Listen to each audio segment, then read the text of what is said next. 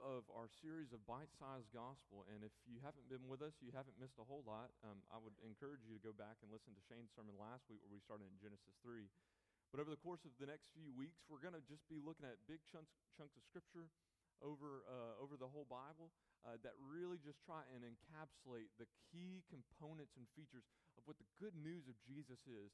And so, uh, as we've been saying before, we want to have a better fluency in the good news of Jesus, in the gospel. And so that's why we, we're doing this series.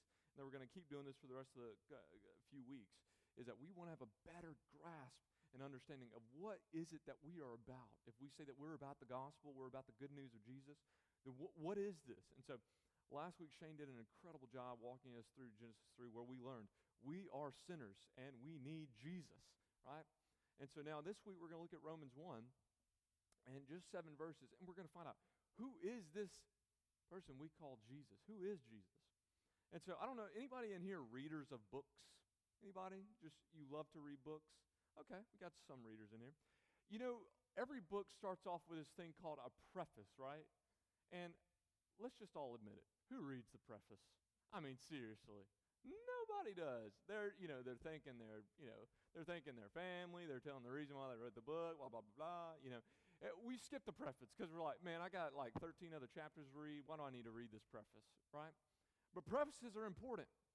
We need to remember that prefaces to books are important, and so much so that Paul gives us a preface here, Romans 1 1 through 7. It's a preface to his book. It's an introduction. It, it, just like letters have introductions, is he's giving us an introduction here. And here is a preface that you do not want to skip these first seven verses. You don't want to skip these because they are jam packed with information that tell us what is this book of Romans all about? What is Jesus all about? Right? So don't skip this. Don't skip these first seven verses because here it gives us a roadmap for the rest of the book of Romans. And so here's what we're going to start off with. Is the first point is this is Paul is going to tell us about the origin of the gospel. What is the origin of the gospel? And ultimately, the point's going to come out to this the good news is not new news. Can we say that? The good news is not new news, right? We are all very, very, uh, um, I guess, aware of breaking news, right? when we're watching TV and we see that little red bar at the bottom of our screen start scrolling and little white letters go across, you know that's, that's breaking news. And you turn, tune into that, right? You already know, okay, I'm about to be told something that I've never heard before. I'm about to hear and read something that has just happened, that's unexpected, that's surprising. It's going to be all those things to me. And I'm about to learn something I've never heard before, right? No matter how uh, lame the information is, I just know something is about to be told to me that I has never been said before, right? That's what breaking news is breaking news. And we, we, we wait that, those things. We, we, we look forward to that, that surprise. We look forward to that unexpected piece of information. Well, here is what Paul is saying in Romans 1 through 7. The gospel is not breaking news. The gospel is not breaking news, things that you've never heard, things that you've never seen, things that have, uh, are, are total novelty. It's not any of those things. Well, actually, the good news of the gospel has been proclaimed from the beginning, and it's come to fruition in the person of Jesus. It's not une- unexpected. It's not surprising. It's not breaking news. It's just as it was foretold. And many of you know, uh, I, would assume that we're all in the same category in these things. But when you hear that something is new or a novelty or an innovation, you already have a bit of, if you're like me, some skepticism to it, right? Some suspicion. Somebody comes to you, okay, look, you got to invest in this. You got to put your money in this because the world has not seen anything like this. You got, you got to get in now. If you don't get in now, you're going to lose this big opportunity because the world, nobody has ever thought of this. You ever heard that phrase when somebody says that? Nobody has ever thought of this, right? And then you're like, seriously? We, nobody's ever thought of that? Really? Come on. Is it really, really that novel? Is it really that rare? Is it really that out of the ordinary. So you're already suspicious of, uh, of an idea if it's claimed as new and innovative and, and, and, out of the ordinary and unlike any other thing and separated from all other things. You're already suspicious. You're already skeptical about those things because it doesn't show that something has authenticity to it, that it's genuine when it's presented as new or groundbreaking in a sense. And this is the point that Paul is trying to get at with this gospel when he starts talking about the gospel of God in the first verse. He says, I'm a servant of these things, I, am an apostle, I've been set apart for these things. But what I'm about to tell you is not a novelty. What I'm about to tell you is not an innovation of what something that I've concocted. This is not a contrivance of man, what I'm telling you. That this gospel is not something that I've created, it's actually something that I've received. I'm an inheritor of these things, I'm not an originator of these things. That's what Paul's trying to get at in the first verse here. Is that this gospel is from God. He's not our originator, but a receiver of this gospel message. And so we get the we get our word that we've created, but you know, that we've said bite-sized gospel. It happens here, right here in verse 1. Paul, a servant of Christ Jesus, called to be an apostle, set apart for the what? The gospel of what? God. You know, of God is a really big prepositional phrase. You know that? I know it looks like just two words, and you might just scan over like, of God, who cares? What, what importance that is? There's a lot of importance in the word of. Two letters, big word. Because of is saying, this is from someone that this gospel has its origin in the divine, from God. Of God means a lot because it's saying that this gospel has come from God Himself. It is not from any man's own thinking that He didn't, no man has innovated this, has created this, has thought this up. This is from God, this gospel. And so this is where the gospel gets its power, its authority, its authenticity, because it comes from God Himself and God alone. This is not a contrivance or innovation of man, but a message that has its origins in the divine. And that's what Paul wants to make clear that there's authenticity to this good news because it doesn't come from him. Because if it did, you can see how people would be skeptical of it. But he says, This good news, I did not create it, but it is from God himself. Right? Paul says it similarly in 2 Corinthians 11 7. Listen to this. Or did I commit a sin in humbling myself so that you might be exalted because I preached God's gospel to you free of charge? That means God has the ownership over this thing. This is his message. This is his news that he has given to Paul.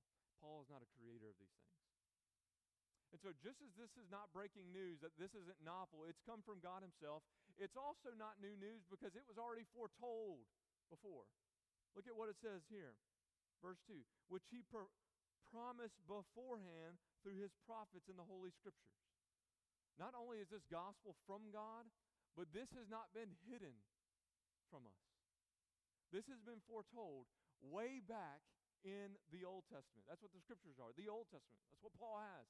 Says these things haven't just been instantly revealed to you right now. These things have been foretold even even back. Even back so far as we went last week in Genesis 3, right?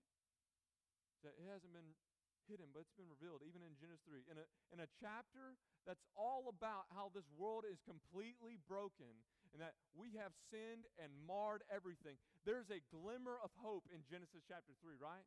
Shane brought that out last week. Genesis 3:15. In the midst of chaos, in the midst of sin, in the midst of brokenness of this world, there's a little hope that there's going to come one. There's going to come one, and he's going to fix our problem. He's going to, going to deal with our sin, and he's going to crush the serpent's head. That's the glimmer of hope in these things. So we don't even get to page four before we get the good news that Jesus is coming. It only takes four, if you're counting the table of contents, it's page four of the Bible where we get the good news of Jesus Christ, this serpent crusher who's going to come and deal with our sin. And so this good news has been foretold even back in Genesis 3.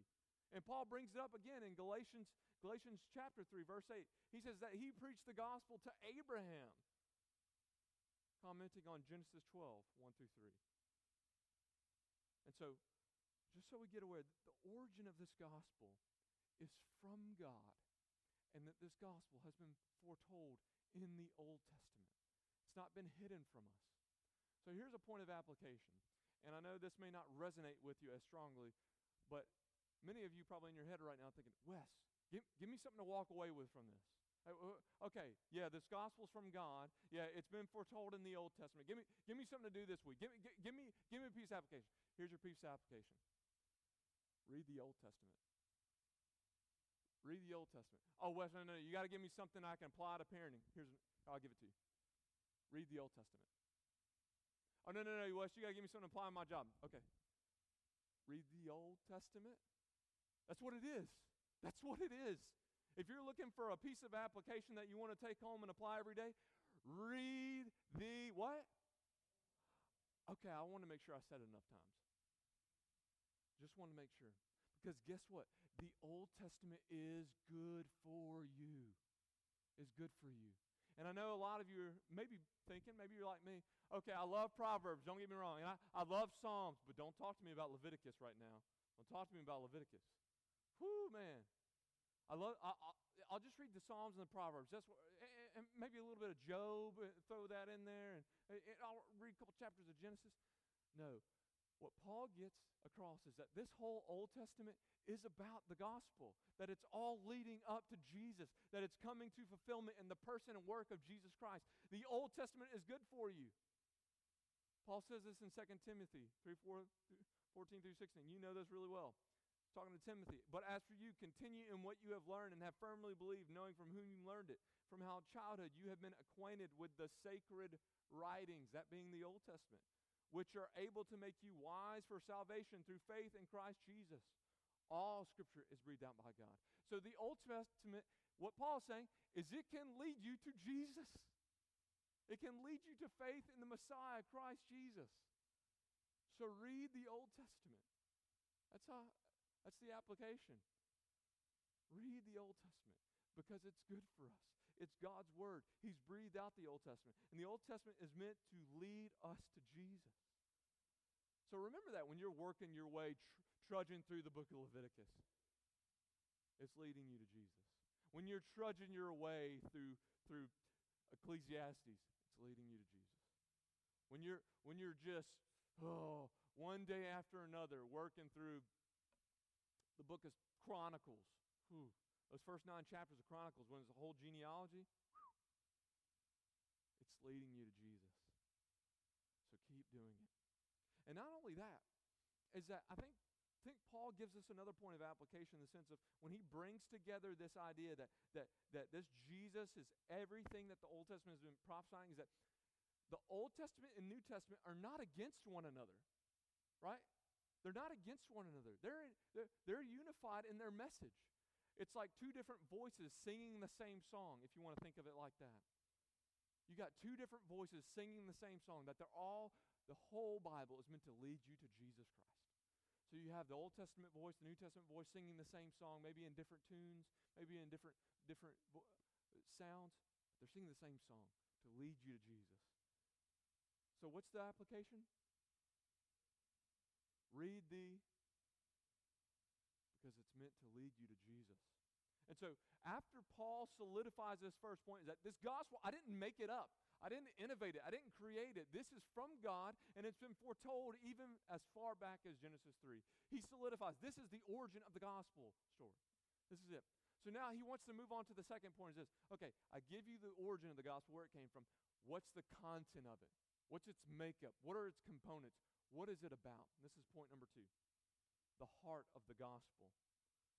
The heart of the gospel is the person and work of Jesus Christ. Have you ever been in a conversation where you're talking with somebody, or maybe in a meeting, and they're just talking around the issue? They're never really getting to the issue. They're kind of talking around it, beating around the bush a little bit, and you're like, just come on, let's get to the point. You ever been in a conversation like that? Just get to the point. Get to, what are we here for? What, wh- wh- why'd you call this meeting? You're, you're beating around the bush, talking around the issues. Just get right to it, right? Get to the heart of the matter. And for Paul, right here in Romans 1 1 through 7, is that he's not beating around the bush. He's not running circles like this around the issue. He's getting straight to it and saying, This is the heart of the matter. This is the heart of the gospel of Jesus Christ. This is what the gospel is focusing in on. It is the person and work of Jesus. Now, let me tell you who he is. This is what he's doing.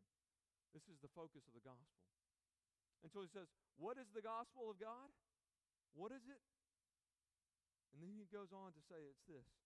Verse 3 it's concerning his son.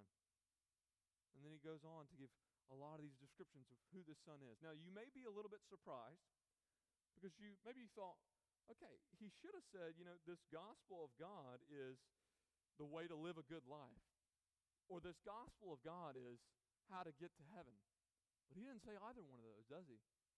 He didn't say, hey, uh, this is the gospel of God. Here's how you live a good life. Or this is the gospel of God. This is how you get to heaven. No. Uh, as one author says, those are actually kind of the byproducts of the gospel, not the gospel itself. Those are the byproducts of the gospel holy living and eternal security in Christ Jesus. Now, he says that the heart of the gospel is not your way of life, it's not your eternal destination. No, it's actually a person. The gospel is a person, that person being his son, Jesus. That's what it is. And so Shane said it really well last week is that you ask 100 people on the, on the street, what is the gospel? You're going to get 100 different responses, right? You're going to get 100 different things. But Paul wants to be very clear that there is objectivity here to what this gospel of God is. It, it's not one up for debate, it's not one up for opinion. We're not going to take polls on what it is or anything like that. No, he's very clear. This gospel of God is not a set of ideas to comply with, it's not a theory to prove, it's not a systematic theology book to study, it's not a checklist to accomplish. The good news is a person that w- a person that we give allegiance to. It is a person, Jesus Christ. So Paul goes on and he's going to stack on all these titles and descriptions of, what, of who Jesus is to give us the identity of who he is. And it's almost like a, a you know, I don't know if you've ever done a criminal sketch before. Um, I'm, I'm pretty much a professional at it. I, I've watched uh, TV shows that do it, Law and Order, stuff like that. Uh, so what they do, you know, if you know what a criminal sketch is, is that they'll, they'll go to the criminal, you know, sketch artist, and they'll say, well, he's got a, he had a mustache, he was six foot three, he's kind of bulky, you know, uh, dark hair, um, you know, had a, uh, had this, you know, uh, you know, weird eyebrow, you know, you know, they, they give them little little uh, descriptions of who the person is, so they can compile all these things and then give you an image and identity of who this person is, right?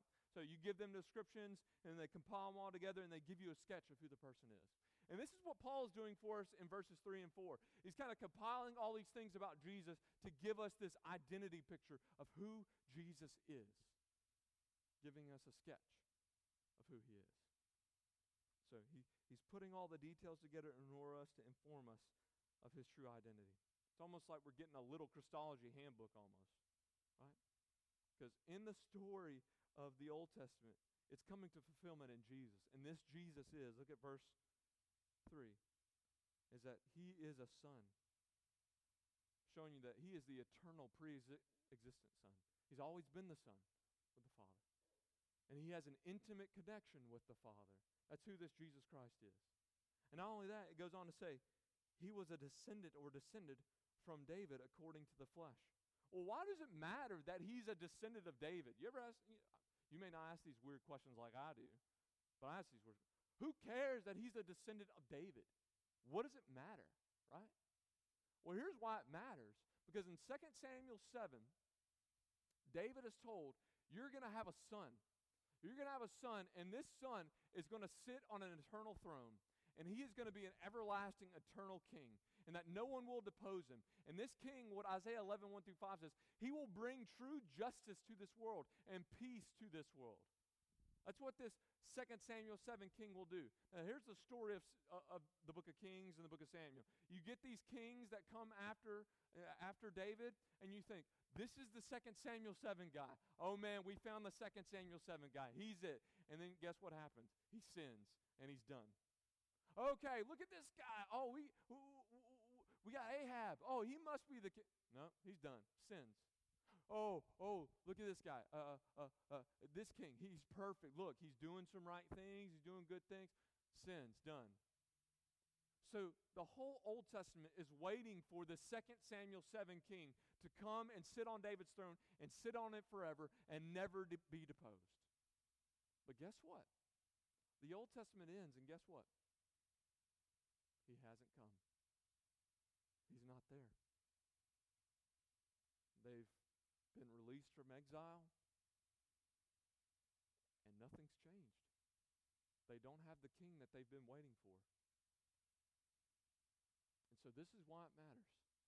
Paul, and not only Paul, but Jesus himself says, I'm the second Samuel 7 king that you've been waiting for. And guess what?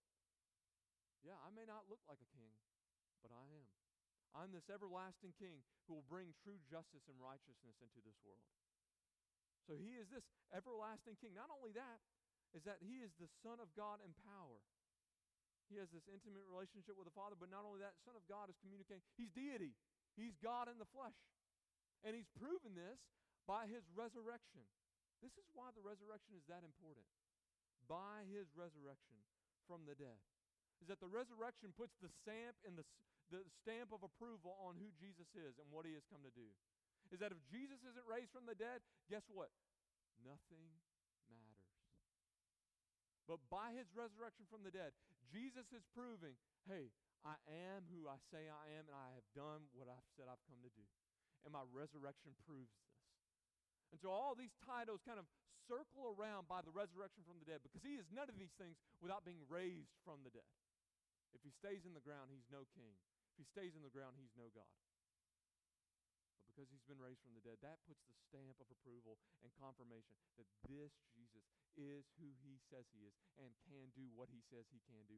That means forgive us of our sins, cleanse us, atone for our sins, all these things. And now he has been exalted to the, to the Father's right hand. But not only that, he is the Christ, Jesus Christ.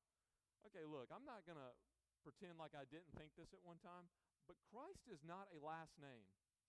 You know, this isn't Jesus Christ like Wes McKay, right? It's not a last name. Christ is Christ is from the Old Testament, meaning the anointed one, the Messiah. And so when we see the word Christ in the Bible, and particularly the New Testament, he, he's putting his uh, basically his foot down in a sense and saying, "I'm this Messiah that all Israel has been waiting for. I'm this anointed one of Psalm 2. Uh, I'm this one that everybody has been just sitting on their doorsteps, waiting on the edge of their seats for. I am the Christ who you've been waiting for. And not only that, he says Jesus Christ, and he is our Lord. Again, another title of deity, but also, Lord has a lot of connotations to it. Is that he's master, right?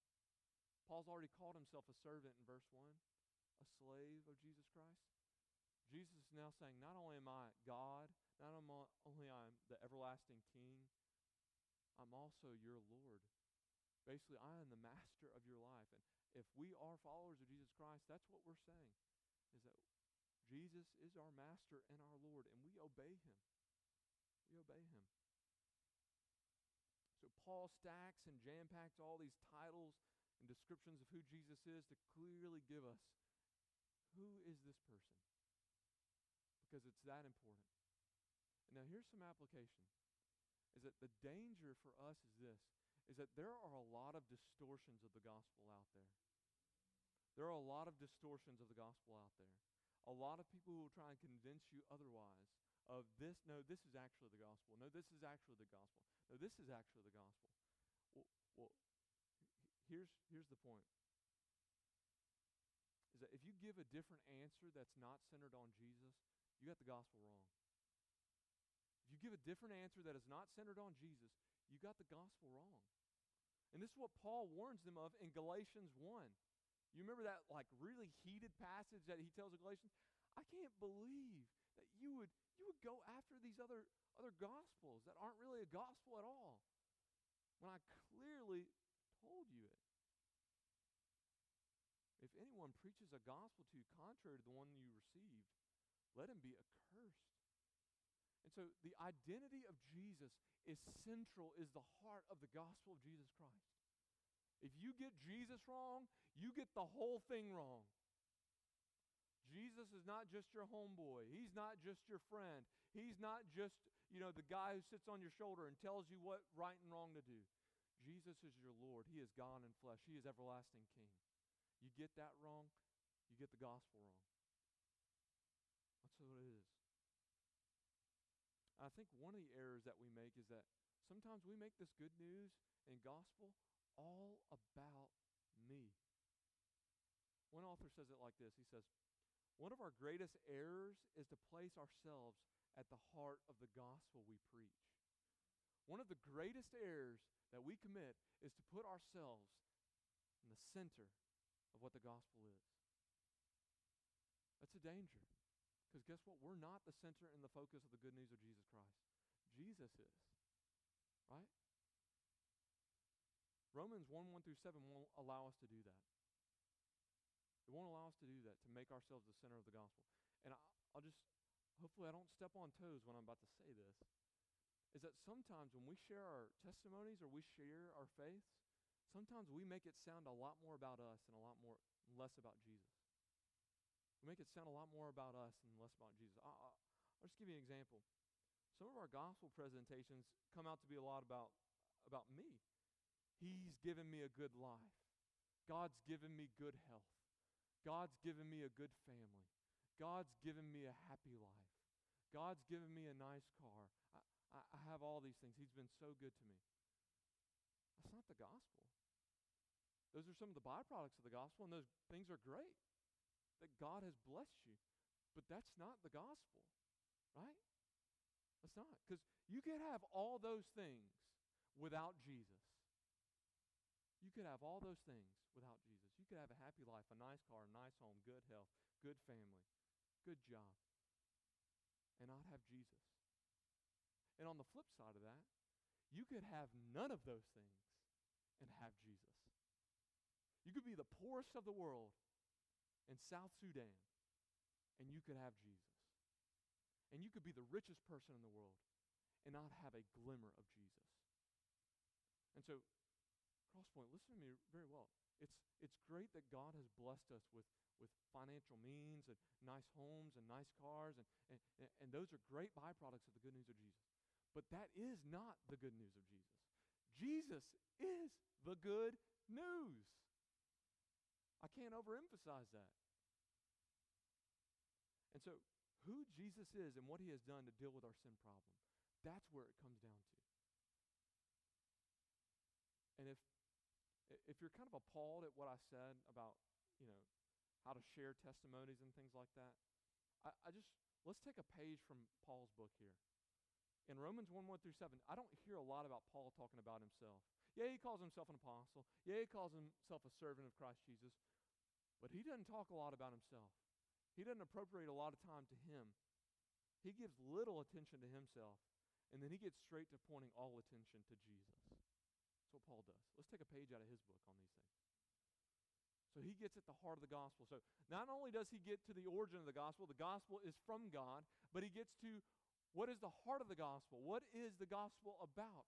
And it's about Jesus.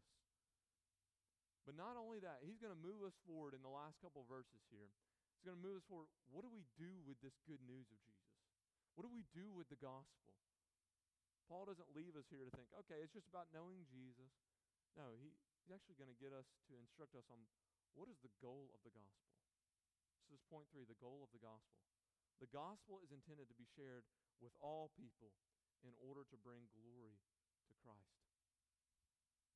Uh, a couple years back, I was talking with Lee Green. You know, I know Lee Green works on houses, and things like that. And I told him I was about to uh, about to deck my attic. We needed some more space in the attic. And uh, Mr. Lee, if you're listening to this, you'll you'll get a good laugh. But um, you know, I, I told him, I want to deck my attic. I'm going to deck it up there. And he said, No, don't do it. Don't do it. I said, Why? I mean, he said, You deck your attic, you will find stuff to put there. You will find stuff to put there. You will hoard like you've never hoarded before. He's right. And I did it. I feel I, I decked it and I filled it. And now I got to deck some more, right? Anybody a hoarder in here? Don't worry. It's look, we all do it. We all have this tendency inside of us say, I may need that one day. Right? Anybody ever think that? Like, oh, don't throw that out. I need that one day. Like, I mean, I have some of the most random stuff, like my baby pillowcases and stuff like that, or, you know, like I'm to sleep on those again, you know? Like, yeah, just random stuff like used batteries. Like, why would I need used batteries again? why would I, like, I take them out of the flashlight, throw them in a drawer. Why? Throw them away, Wes. What? You're not to reuse them. And so we have this tendency inside of us just to hoard things and keep things to ourselves, right? To say, I may need that one day. Let's let's keep it in. Let's keep it inside. Let's let's hold hold it just a little bit longer. Don't you know? Let's not get rid of it yet. Uh, let's wait a couple months. Maybe we'll see if we use it then. We, we have this tendency to hoard and keep on to things, right? What Paul is saying in for in Romans 1 1 through 7 says this the gospel is not meant to be hoarded, it's meant to be handed. The gospel is not meant to be hoarded, it's meant to be handed out to people. Because sometimes we have that tendency inside ourselves too with this beautiful gospel that has been given to us about the person of Jesus Christ, and that we want to hoard this thing and say, I'm going to keep this to myself. I'm going to hold on to these things. But Paul's saying the gospel is not, not about being hoarded, it's about being handed, handed out to others.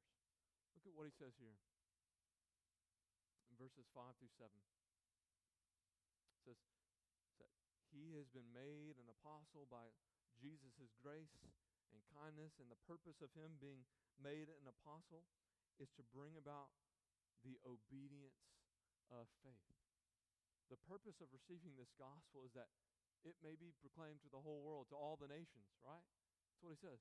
For the sake of his name among all the nations that people would hear and come to know the good news of Jesus, what he has just outlined in verses 3 and 4.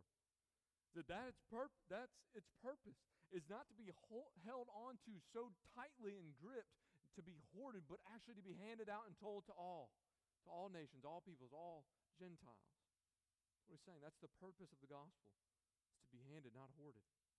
It's a message that so affects us so strongly that we have to let it out.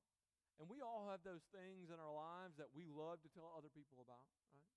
We all have those things, you know? We have those things that we just love to, to, to talk to about with other people. You know, we got a new dress, and so you want to show off your dress. How you like my new dress? Right? I don't do that. Not me. Not me. You like my new dress? Sh- you showed off to other people, right? You got a new TV? Come on over. Come on over. Come on over. We got to watch the game on the new, uh, the new 102 inch TV I just got. Right? Oh, come get my new car. It still has the new car smell. Hey, I love it too, so I do it. So, or it, it may be other things. Maybe you went on an awesome vacation, and you want to show people your pictures. Right? We've all had that experience. You get to p- picture four and you're like, okay, I'm done. Right? But people have experiences like vacations and they want to show it off. Look at all these beautiful sights that I've seen. Look, look at all these things that I got to experience, these international trips. They want to show it off because it has somehow affected them so greatly that they have to tell other people about it. And this is what Paul is trying to get at is that the gospel is so good, the person and work of Jesus Christ is so great, it's so grand, I have to tell you about it. I have to communicate this to you so that you too can come in obedience of faith and believe in Jesus and experience the glories of him. That's what this gospel is about. It's not to be hoarded, it's to be handed out. It's meant to well up in us, overflowing from our mouths so that the nations may hear of the glory of God. And so he says that there's appropriate response to this good news of Jesus. Look at what it says. Obedience of faith, or you could, you know, say faithful obedience or ob- obedient faith. Is that this is the this is the response that one is supposed to have when hearing this good news of Jesus that they submit and place their faith in Christ, and then they have a lifelong commitment of obedience to Him and His commands. This is the response that He is intending and that we should be intending when we communicate the gospel to people, is that people would follow in obedience. And so faith and obedience can't be separated from one another, right? Our faith in Jesus will be evidenced by obedience, and we can't have obedience without faith in Jesus Christ. They're, you can't separate them. They're like PB and J. You can't you can't separate PB and J. You got to have PB and J, right? They can't be separated. And so, just as this is that faith and obedience are so intertwined together, they, they cannot be separated. If it is true faith, it will evidence itself in obedience to Jesus' commands. And if you are obeying Jesus' commands, it's because you have come to faith in Jesus Christ. That's it. You can't have obedience without faith. And so this is a huge idea for Paul. Is that this gospel is meant to be proclaimed so that people will come to faith in Christ and follow him all their life. I, I want you to turn in your Bibles real quick to the end of Romans, Romans chapter 16, and look at verse 26 real quick with me.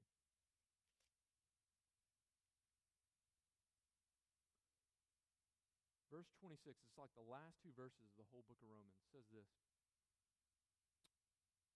So, this mystery that was kept secret for long ages, that being the gospel, but has now been disclosed and through the prophetic writings has been made known to all nations according to the command of the eternal God to bring about the what? Obedience of faith. It's the same words that we have in Romans 1 5. So here's what Paul's doing he is bracketing or what we call bookending the book of Romans. Obedience of faith, obedience of faith on both sides, at the beginning, at the end. Because the whole book of Romans is not meant just to instruct you about who Jesus Christ is. It's meant to transform you so that you would respond in obedience and faith in Jesus. That's what the whole book of Romans is about. And that's why he brackets and bookends the book of Romans like this.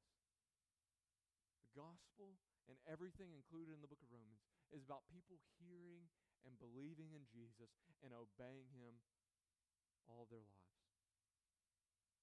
And so, what, what keeps Paul motivated in this mission?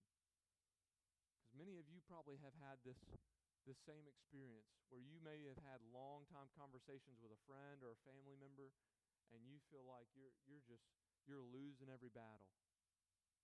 What continues to stir up Paul in the midst of persecution, trial, rejection. He says it's the name of Jesus Christ. That's what he says.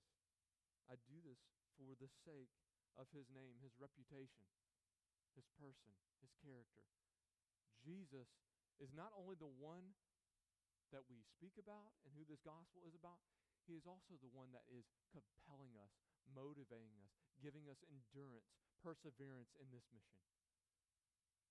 So Jesus is not only one you proclaim, he is one who will sustain you in your mission by his Spirit. So we do this all for the sake of his name. And so if you've tuned out this whole time, let me just put everything I've said into a one sentence line. That this gospel is from God, about God, and for God. Can we say that together? This gospel is from God, about God, and for God. Can we say that one more time? This gospel is from God, about God, and for God. It's from God that this message did not come out of the blue from man's thinking. It was actually from God Himself. And this gospel is about God, the triune God, about Jesus Christ. And this gospel is for God. It's for the purpose of glorifying God. This gospel is from God, about God, and for God. That's what this is all about. And so, what do we do from here? Well, I want to ask you this Is your faith being followed and lived out in obedience to Jesus' commands? Is your faith being followed out in obedience to Jesus' commands? Consider this your life. Am I obeying what Jesus has said in every area of my life? Am I doing that? Because these two things are inseparable. You can't have faith without obedience. You can't have obedience without faith. So, are you obeying Jesus? And if you come to the conclusion that you're not, maybe that says a lot more about your faith. Is that are you truly being faithful to Jesus if you are disobeying his commands? Are you truly being faithful to Jesus if you're disobeying his commands? And in your walk with Christ, do you feel right now, do you feel compelled to share the glories of God in the gospel? Do you feel challenged right now by Paul from Romans 1 1 through 7 to tell our friends, our neighbors, our coworkers? I'll tell you this this is convicting for me. I want to have a greater desire to share the gospel with the people around me. I want to have a greater desire. Because if this gospel is so glorious, and it is, If Jesus is so incredible, which he is, then it's not a gospel that we can hoard. It's a gospel that we must freely hand out. So is the gospel compelling you? The nature of, of who Jesus is compelling you, motivating you? Is he your engine stirring you to share this good news with all people? Is it? And so as you've heard this morning, this is the gospel of Jesus Christ. Who Christ is and what he has done for you. That he is, he is God in flesh. He is the everlasting King. He's been raised from the dead. He's died for our sins so that we might respond in faith and obedience to him.